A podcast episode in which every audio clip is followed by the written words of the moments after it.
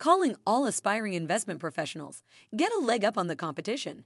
Final registration for the August CFA exam ends on May 14th. Register now to secure your spot. The CFA designation is of gold standard in the investment world, opening doors to high powered careers and impressive salaries. Head over to CFAInstitute.org to register. Don't wait. Take control of your finance career today.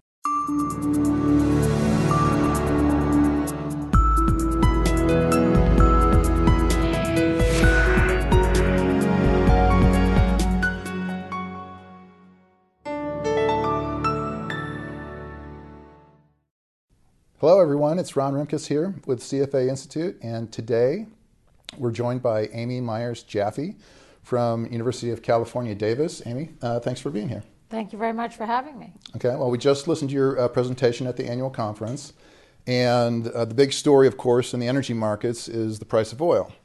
And I thought it might be nice for our audience to start out with a, a brief discussion of where you see the uh, secular trends and where you see this as cyclical. If you could kind of you know help parse that out for us. Well, I think one of the challenges for people watching the oil market today is it's probably both, right? We're definitely having a cyclical downtrend. It looks very much like downtrends we saw in 1998, even going back to 1986, right? Where we have geopolitical factors that's causing actors to push oil in the market. We're having, you know, long-term recessionary pressures that are uh, curbing demand for oil in the short term, and we're having a boost in production through a technology play, in this case, the U.S. shale play in past six cycles, uh, deep water or the North Sea. And, and, and so those things are coming together in a way that looks very familiar to cycles in the past. The thing that's really different this time is that we're also seeing structural changes through technology and through uh, regulation.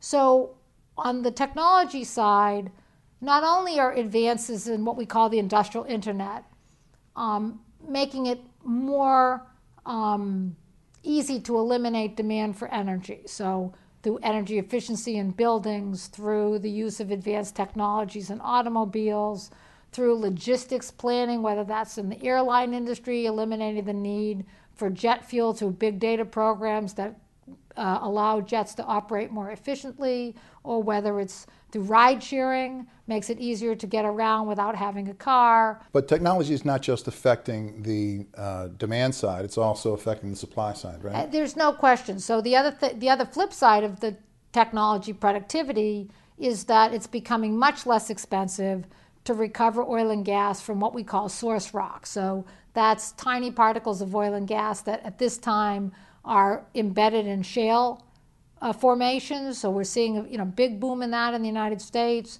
The costs to do that have dropped dramatically. So for oil, we're seeing some top producers able to produce oil and gas from shale in the United States at 30 or 35 dollars a barrel break even. But in natural gas, even more dramatic. We're seeing natural gas recovered in Pennsylvania and parts of Ohio for under a dollar. And so so really, you're having these two things happen at the same time, and it's long-term structural. So the growth in demand that we anticipated to be there to hold the price of oil and gas up is looking like it's going to be moderated.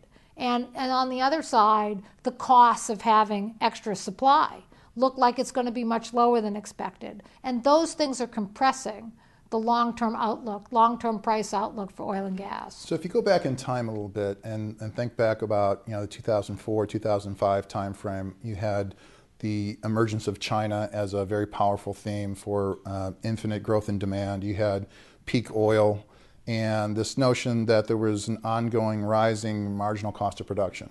How have those things um, uh, changed uh, today, and what's kind of your view on how those things might play out going forward? Well, it's my view that the three factors that were really driving the higher price of oil so that's belief in peak oil, that reserve supply was going to be scarce, um, belief in um, the rising cost story, that it's going to be more and more expensive to explore for new oil, and the exponential growth in China and India stories that's what was driving the exuberance um, in all commodities, but especially in oil. Today, we can really see that none of those three stories are really going to be correct in the long term. we, we have a lot of supply of reserves. We have new technologies that are going to mean that it's going to be less expensive, probably over time, to recover oil and gas. The flip side is that we can see the outline of technologies that are going to eliminate demand, and we can also see this year in 2016 that it's very unclear what the long term economic path is going to be in China. And, and, and, even if China's economy gets back on the right footing, you know, the, the government there has made a huge commitment to clean energy and to advanced technology. So, so I think that the three things that really drove the rally from 2003 to 2011 12, um, those factors are really gone by the wayside now, I think, pretty permanently. Is there anyone else out there that could potentially fill that void that uh, China might be making in that future demand curve? India comes online, they start growing, uh, you know, other emerging markets. Do you feel like that could uh, follow through, or is the super cycle dead? Well, when people look at the super cycle, those people who believe that the super cycle will come back are really betting on ASEAN. So, you know, Vietnam, Thailand, Indonesia, Malaysia, you know, with that whole region uh, still produce a high, highly motivated, highly uh, wealth uh, embedded middle class that would drive back the super cycle. Um, personally, I think that the, there evidence is there that there could be a lot of economic growth in that part of the world, but I question whether or not those countries are really going to be able to replace the sort of Chinese model in the way that we saw it over the last 10 years. You know, one of the things that uh, you mentioned today that uh, really surprised me, you talked about how uh, some of these new technologies have had such dramatic efficiency gains that they are becoming much more competitive with your traditional fossil fuels like natural gas and, and oil. Can you comment on, on any of that for? Well, you know, I think what you're going to see, the next sort of exploding space, I think, in energy is going to be solar combined with some kind of storage technology. You've got some very big, strong players working in that space.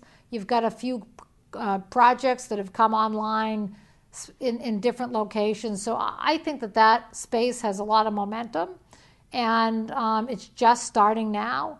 Um, but the cost for solar, especially at the utility scale, have really fallen. And I think that people don't understand how competitive it is with nat- even natural gas, which is in itself unbelievably competitive.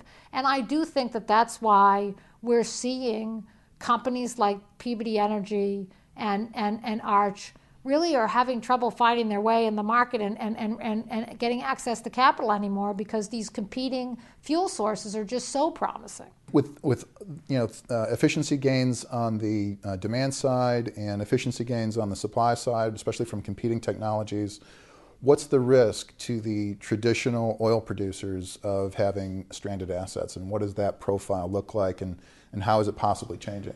Well, I think really, as an investor, what I want to be seeing is I want to see that the management of the traditional companies is understanding that risk, they're assessing that risk, and they're adjusting their strategy to reflect their view of that risk.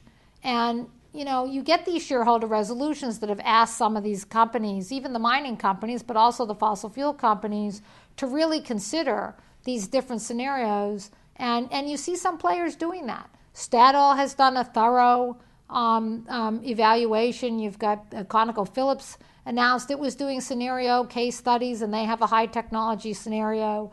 So you do see some managements um, taking it on board and thinking about how it's going to affect their business, and then making some different strategies. There are one or two fossil fuel companies that have already making a big a, big push into renewable energy. Total owns SunPower, for example, which is one of the bigger uh, uh, sol- utility scale solar companies.